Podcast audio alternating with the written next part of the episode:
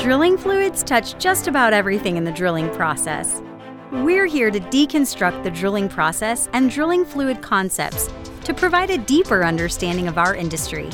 In each episode, we'll share information, talk to interesting people, and maybe share a few stories along the way. Welcome to The Flowline, a production of AES Drilling Fluids, brought to you by Matt Offenbacher and Justin Gauthier.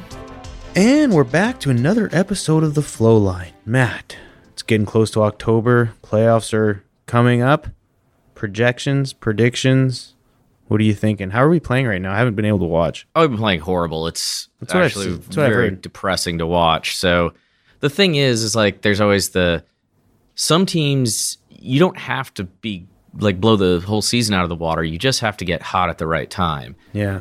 And you know the Astros are capable of getting hot. Like they're unstoppable when they're like they've got it together, but we traded for all these pitchers to beef up our bullpen, and they keep losing all our games.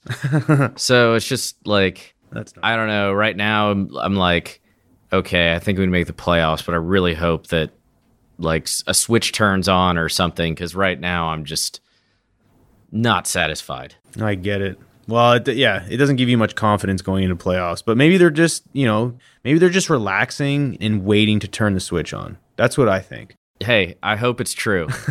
Well, we'll find out soon. When do we find out who they play first? Or do we know? I got to remember the standings because a couple more people have clinched, but... So it's not like fully determined yet? It's not fully determined. I mean, the Astros haven't actually made the playoffs yet, technically. Oh. So okay. Their magic number is 2, which means like if they win a game and I think the Mariners lose, then they're locked in. So it's like close, but this is the last week of the season and I'd like them to, finish it up. No kidding. Yeah. Ooh, nail biter. Okay. Yeah. Well, on to drilling fluids, but we had to get the baseball talk out of the way because this is what we do, and I was curious. So we had a question come in from a loyal customer, and so for the gentleman who's listening, and I'm sure he is, thank you very much for the question. I find that's a lot of the episodes that we have that generate some good conversation, and that really... I think are really valuable are the ones where we answer listeners' questions. So thanks for the questions. And this one has to do with foaming. And, it was something that, actually the gentleman called me and they were going through some challenges and tried to help him out. Yeah. And then ironically enough, last week I got a call from an operator who's not our customer and, had got my number from as a reference and said, hey, we're having some issues. The current provider, it seems like they're kind of tapped out on ideas. What do you think? And it was to do with foaming. So It's kind of relevant. So this will be great. Matt, let's talk about foaming. First of all, what is foaming when we're talking about drilling fluids? What does that mean? I mean, it's sort of an interesting way to think about because it's bubbles, right? I mean, right. It's air dispersed in a liquid. But you have to think about it's really this membrane that forms, right, that traps the air so that it can't escape. And, normally the air wants to escape, right? So you have to have a membrane that is stabilized to actually trap this air. So some kind of surface tension has to exist. And we normally see this in water-based muds in particular just because, they definitely have higher surface tension. But I always have to qualify. The minute you say, oh, this only occurs in water-based mud, someone will actually you. I haven't ever seen a like real issue, but it is possible to foam up oil-based mud. Hmm. Normally, you've got to be making a pretty special effort, but, you can actually come up with a foam system of oil-based mud. So obviously there are additives that could bring you there. But predominantly, we talk about water-based mud. Makes sense. And I think, and I'll actually kind of go through the scenario that I experienced last week. The operator was having foaming issues. It was foaming coming out of the well. Like it was over the shakers, in the possum belly. And then of course, just the entire system, progressively got worse. But oftentimes sometimes it's just in the suction pit because of perhaps some, mechanical issues, or some air entrapment in the system. But I say that to say the first, I guess, thought when this is occurring is, what's the why? Like, what's the root cause? And so, Matt, where would we look at and what are sources of foam when we see them in a drilling fluids? Well, I think, the important thing to keep in mind is that you have to add air and you have to have, surface tension basically, or some sort of surface membrane. So let's start with how did I get the air in there? And I think all of us know the derrickhand walked away from the hopper and left it open, and here we are. Right. And so the first thing, walk around the rig and think about, how does air get into the system? How am I creating that kind of... So low volume in the pits, right? The agitators are actually kicking in air because they're almost surface. You're creating some kind of wave action that's generating some air. Sometimes pumps taking a little bit of air while you're circulating. And then, anywhere where fluid drops. So it could be coming out of the possum belly. It could be, just when you're making a transfer and fluid dropping into the top of a tank. Right. So, that's a lot of the sources are just the go walk around the rig and find out where air could be getting in. And most likely you'll find something. Not always. And sometimes, to qualify it, there are a number of these occasions where, yes, it's causing foam, but no, I can't do anything about it. I can only kind of minimize it, and I've still got to deal with the foam itself. So, adding the air is one thing, but then, where does it come from? So what, in all likelihood or chances, it could be adding a surfactant or something, that adding lubricants. Some lubricants foam like crazy. Mm-hmm. Others do not. Sometimes it depends on the makeup water. Emulsifiers. So with direct emulsion, for example, some of those surfactants can cause some bubbling. Think about when you're trying to avoid bit balling and that sort of thing, and you add a surfactant there. So you're pumping a bunch of soap. That's right. Well, it's coming back to you. And then think about adding, whenever you're mixing up water-based mud in the pits, what about some of those starches and other polymers that you add? They tend to create some bubbles. Right. So a lot of products can be the source. It may be that you're introducing some air, and a lot of times there's something that's maybe even making it worse. Mm. And that could be the properties of the fluid itself. So very high hardness, a lot of calcium. Guess what? That can introduce, calcium likes to make soap. Right. So a lot of times when we're having a foaming issue, I'm like, okay, walk around the rig, do these other things. We know it's a product, but we can't stop adding the product, obviously. Okay, what's your hardness? Are we in spec here? Salinity. So sometimes you have a product that works great at high salinity, and then in fresh water, it creates a lot of foaming, and you've got to deal with it. So being prepared for that. And then one thing, when people are using reserve pits, there is so much crap in there. And if you're pulling from the reserve pit, you're probably introducing whatever waste material has a little bit of everything in it. Mm-hmm. And so sometimes that means if you're having a lot of foaming, it may be as simple as trying to introduce more drill water. Working from the reserve pit isn't going to work to, make the product perform. Right. So those are a lot of the sources that come to mind when I just first take a step back and try and look at, okay, how'd we get here? Yeah. No, I think that's the best is to figure out what the source is, because then once you figure out the source, it could be as easy as closing a valve or shutting the hopper. But, again, then if you have other things if you're adding products that you need, say as a lubricant, then perhaps you need to identify, is this the right product for the right application? And then you kind of go through different iterations of, trying to figure out what the source is. And then at that point, how to mitigate it.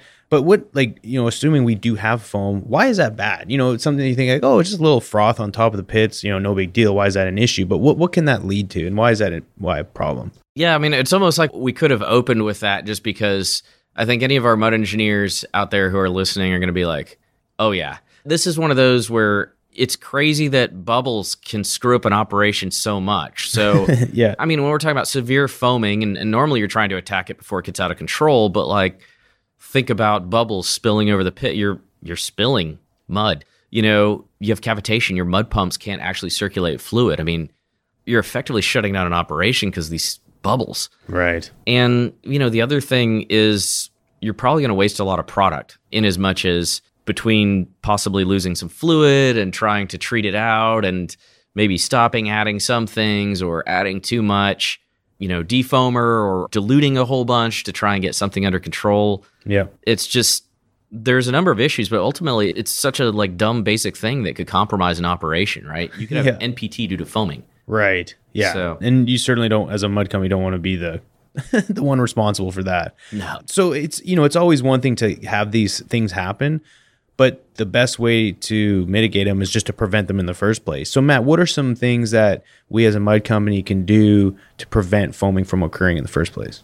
I think, a good butt engineer, yeah, you're probably up on the pits, but walk around the rig.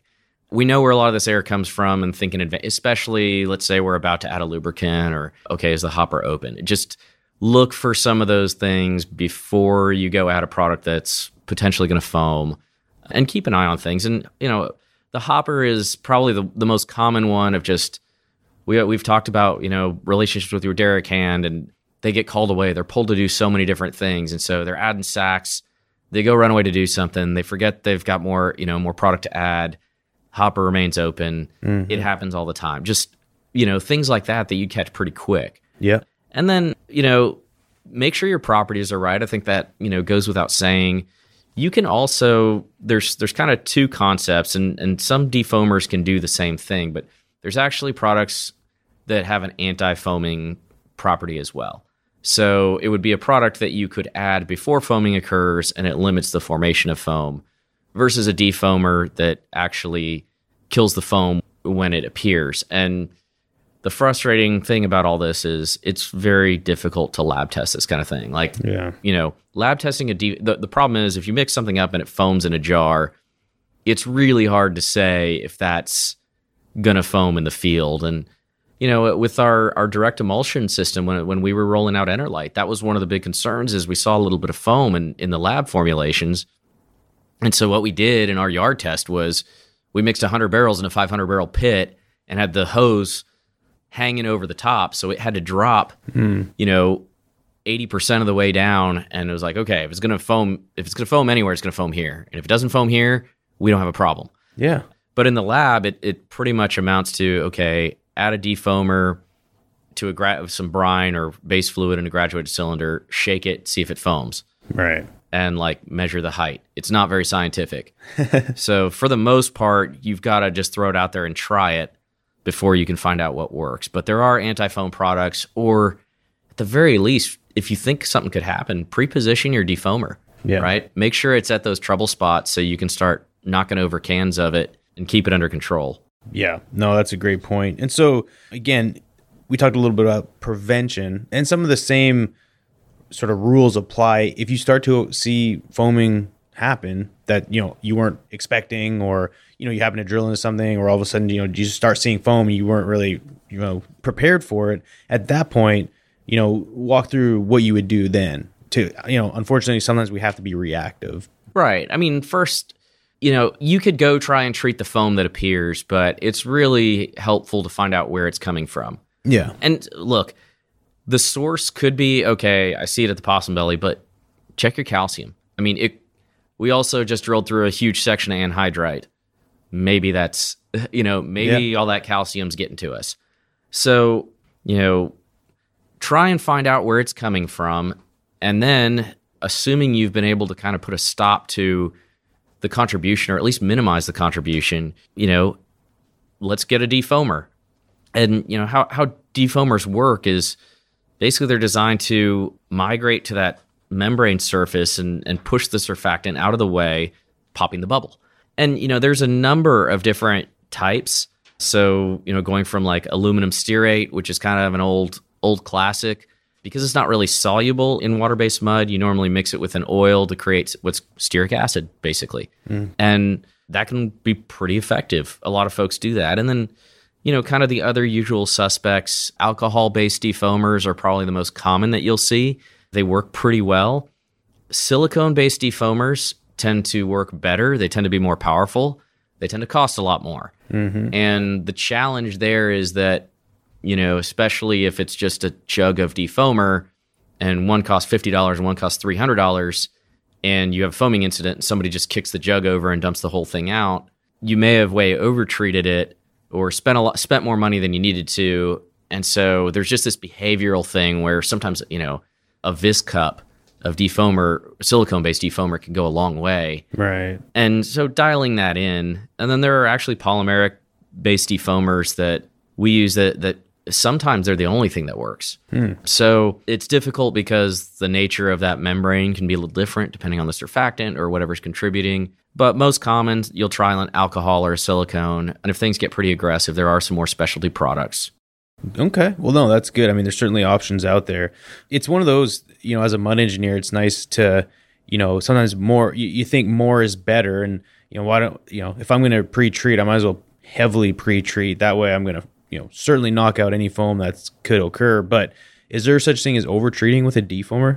Absolutely. So this is another interesting thing to consider, is that you've got a surfactant that you're adding to basically fight a surfactant. Mm. And at certain concentrations, it can actually become a problem. So yes, it's possible. And in fact, over-treatment can create a number of problems, but too much defoamer can actually cause foam, ironically enough. Okay. So, you know, the a little is good, a lot is better doesn't hold true here. And then the fact is, because they disperse surfactants, they can neutralize some of your mud additives, right? So it could be a little bit works just fine because you have enough excess of the lubricant or whatever could be causing the foam. And so they sort of work together. But if you go too hard at it, that can actually, you know, disable it. And so, you know, even certain solids products or products with a lot of kind of charge sites on them can act as defoamers, but they can also actually kill the product. So, you know, we see this sometimes with like black powders and that sort of thing. So that's right. In our lab, you know, and even look at testing a brine lubricant versus a solids laden lubricant, right? The solids laden, you know, when you're mudded up and you add a lubricant, sometimes the lubricants don't perform as well because they want to stick to some of the, you know, calcarb or fluid loss agent that you've added. Right. And at the same time, sometimes they don't foam as much because those sites tie up some of the lubricant. Yeah. So, you know, it can just lead to, overtreatment can also lead to, you know, some product waste and undesirable things. So there is a bit of an art to it. Yep. And the hard part is it requires this level of patience in the midst of, I don't want to be the person whose rig goes down because we foamed up. You know? Yeah, exactly. No, that's perfect, Matt. Well, those are all the questions I had, and hopefully we addressed the questions coming from, you know, from the gentleman who had asked it. Matt, is there anything else that we should be aware of, or any closing last words with regards to foaming? I mean, I think it's just, you know, being prepared. Yeah. Unfortunately, it's always a little different story, but there's always a huge sense of urgency. So just being prepared, having an idea of how you're going to go about mitigating it is probably your best line of defense. Yep. Perfect. And always, you know, try and find the source before dumping product in. That's my rule of thumb. If you don't address the source, there's a good chance that you'll keep dumping product. Yeah. Versus just treating out what you brought in. Yep, exactly. Well, that said, all the listeners, thank you so much for the support. If you could, please make a review on whatever platform you're listening to. That helps Matt and I get a gauge of how we're doing. And if you want to reach out to us on LinkedIn, please do so. You can find us on LinkedIn, or you can send us an email at theflowlinepodcast@aesfluids.com. We welcome all and any questions, or if you have any stories that sort of go along with the topic today, please let us know and we can share them on the next episode. Thanks, everybody. Take care for now. Take care. Thanks for listening. Please tune in next week for another exciting episode of The Flowline. And remember, may your returns always be full and your trips always smooth. Views expressed in this program belong to participants and not their employees. The program is for informational purposes only and cannot take the place of seeking professional advice. Copyright AES Drilling Fluids.